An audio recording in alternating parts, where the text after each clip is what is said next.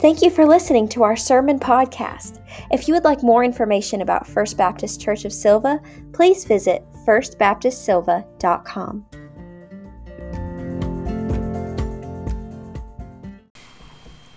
By my count, I am one of several people in the world who can speak authoritatively about resurrection. Let me think. Here's Jairus' daughter. She was dead and brought back to life. And then there was that young man already in a casket in a town called Nain. Of course, there's Jesus. He was most certainly dead. And then there's me. I'm Lazarus. Yes, yes, you, you know my story. I get asked about it all the time, mostly by children. Adults seem spooked about my experience and frequently back away from me when they learn who I am. I'm Jesus' friend, and I got sick, and I died. I guess it's a blur. What I do remember is being awakened, and then confused, and then clumsy because it's hard to move when you're wrapped up in your burial cloths. I heard Jesus' voice. I heard him call me by name. He said, "Lazarus, come out." And well, I obeyed. I know firsthand what it's like to be dead and to be resurrected. To really understand resurrection, you've got to first understand death. Like I said, I don't have a great memory of what death was like. It was, well, nothing. I mean, I, I, I can appreciate how it sounds comforting, but it was just a void, a, a blank space.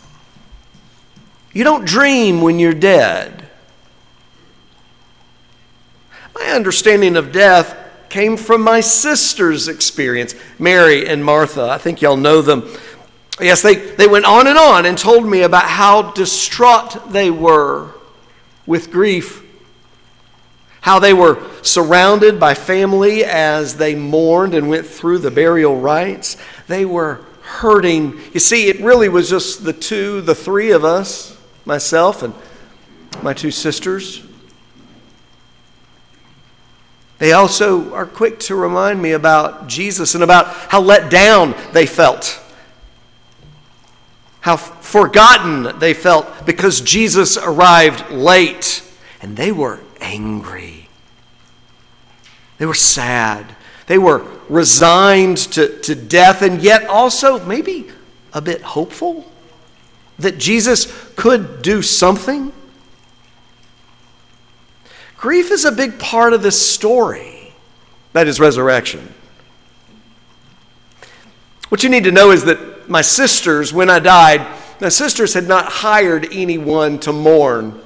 Now, y'all may not be familiar with this, but in our setting, when someone died and you wanted to demonstrate how important they were, you would hire professional mourners. They would come and they would line the streets and be inside and outside, and they would wail and they would cry. It would demonstrate to the community how important the beloved and dearly departed was to the family. My sister didn't need to hire them. They didn't need them to come around with their little pieces of pottery that they would hold to their cheek to catch the tears, to prove to those who had hired them that they had actually wept and mourned and done the job that they had hired for. No. My family didn't have to do that. They didn't need to. For you see, everyone wept. Everyone was hurting. Even Jesus wept at the reality of my death. I know now that my family cycled through all the different expressions of grief, denial, this isn't happening, bargaining. Jesus, if you'd only been here. Anger. Jesus, if you had only been here. And then depression. I was raised too quickly, I suppose, for acceptance to set in. But I've learned since then how important it is to grieve. In our tradition, grieving extensively is part of the experience. Instead of just trying to hide it and try to just say, I'm okay, which we all know are lies. We're not okay when we grieve, whether it's the loss of a loved one, a relationship, a job, a hope, a possibility. When those things end, we grieve. If you act like you're not grieving, people are frequently confused and hurt by your response to the world. Most people that I know who are angry and judgmental, anxious, even sad, are all grieving something. Keep in mind, y'all, Jesus grieved. He grieved for me. The tomb requires some attention here also. You can't appreciate resurrection without death, and death is final. The tomb, your grave, is truly a dead end. When I looked back at the tomb that I was called out of, when I looked back, I shuddered.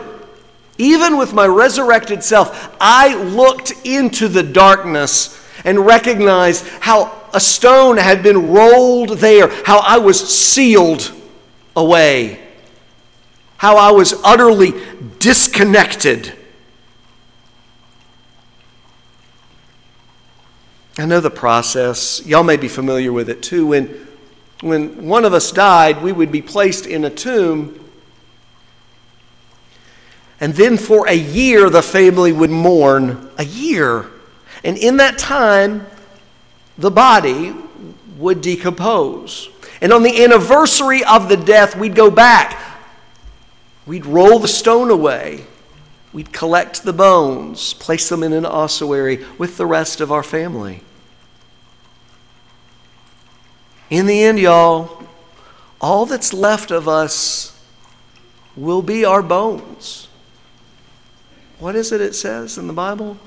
Ashes to ashes, dust to dust. Y'all, you can't talk about resurrection without talking about grief. And you can't talk about resurrection without talking about the tomb, about the grave, about the reality of separation. I mean, that's what death is. It means being separated from those we love. It means not ever being able to be reconciled. Ah, but then there's resurrection.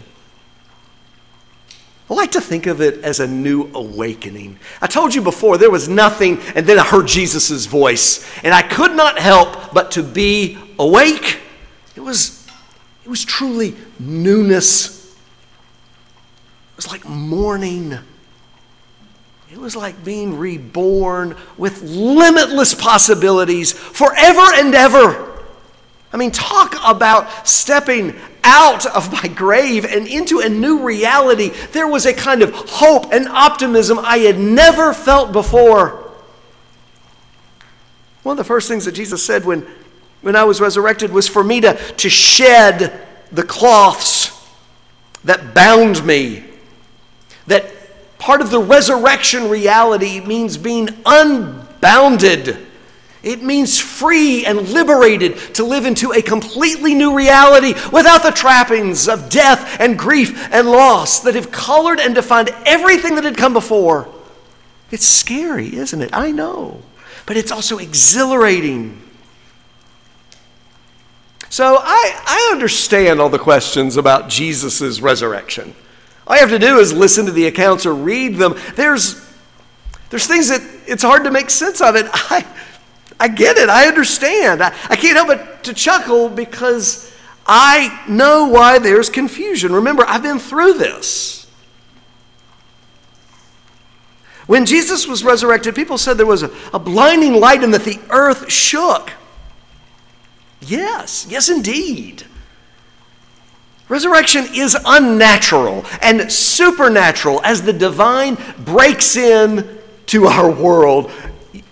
You absolutely have got to believe that there's going to be a blinding light, that everything, all of creation, will shake with the vibration of God's power and might and love.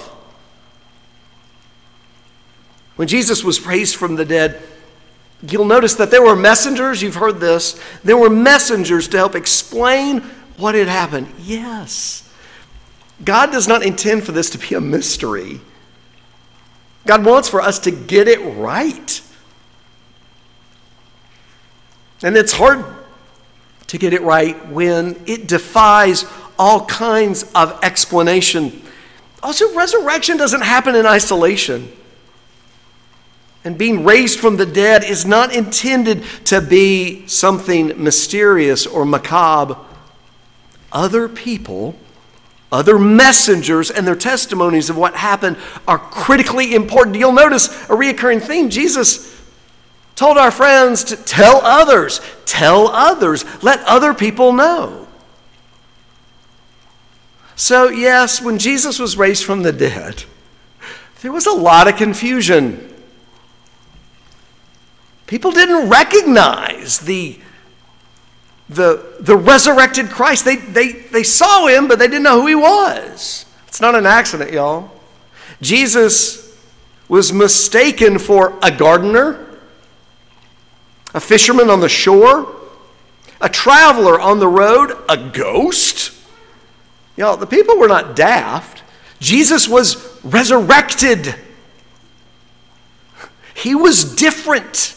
He was himself, but also not like he was before. Jesus wasn't who he used to be. He had been resurrected and now was brand new. I know it's confusing. He was the same as he was, but he's different. He was different when he was raised from the dead, but the same as he was before dying. It's true, resurrection has all kinds of contradictions. You may have noticed that Jesus didn't want Mary to hold on to him because he was not who he once was and who he is now.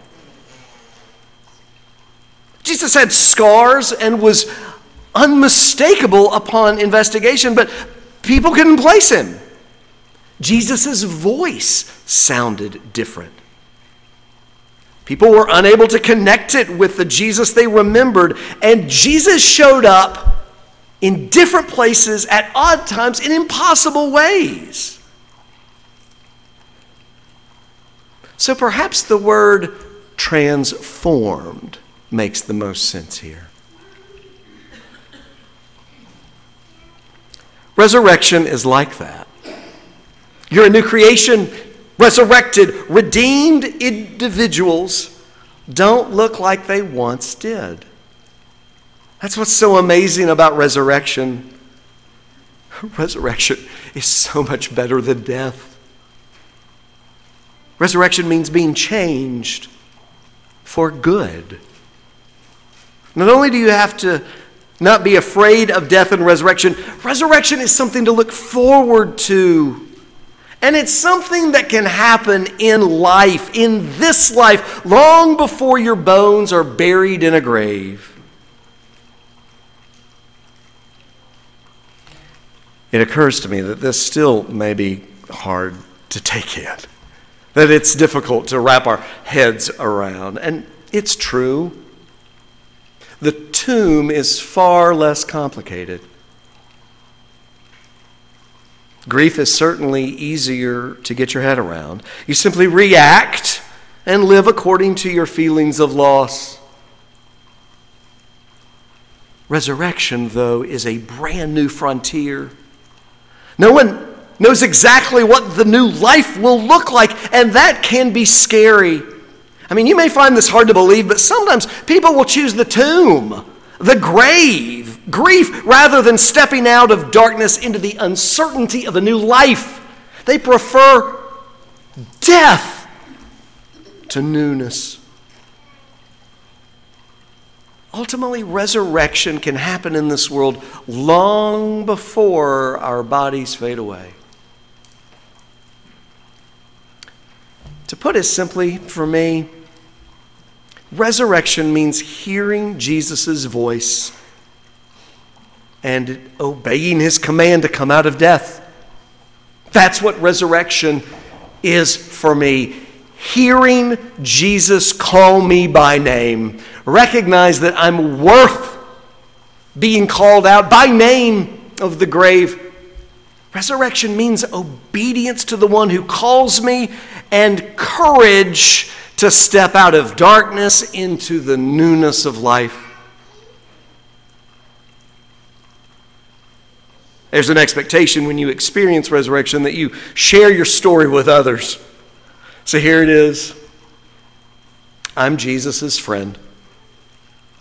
And he raised me from the dead because he loves me. And well, you're Jesus' friends also, right?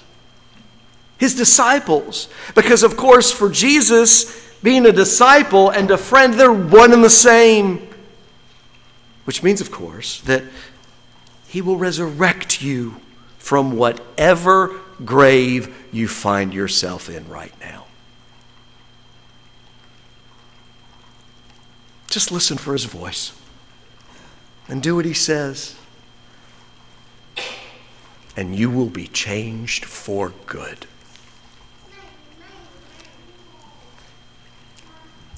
Let us pray. Change us for good, O God.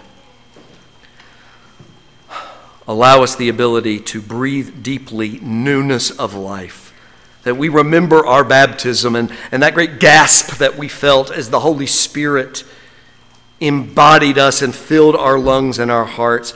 Allow us, God, to recognize and to remember that that day, that moment, the Holy Spirit sealed upon our heart now and forevermore, and that because of our immersion into death with Christ Jesus, we will be resurrected to newness of life with him. So God, please allow us to drop the trappings of death and grief and loss. They wore well for a season, God, but it's time for us to put them aside, to lean into a new, redeemed, and resurrected future, to be the disciple and friend that you call us to be to you and to one another, as we proclaim that you are risen, O Lord.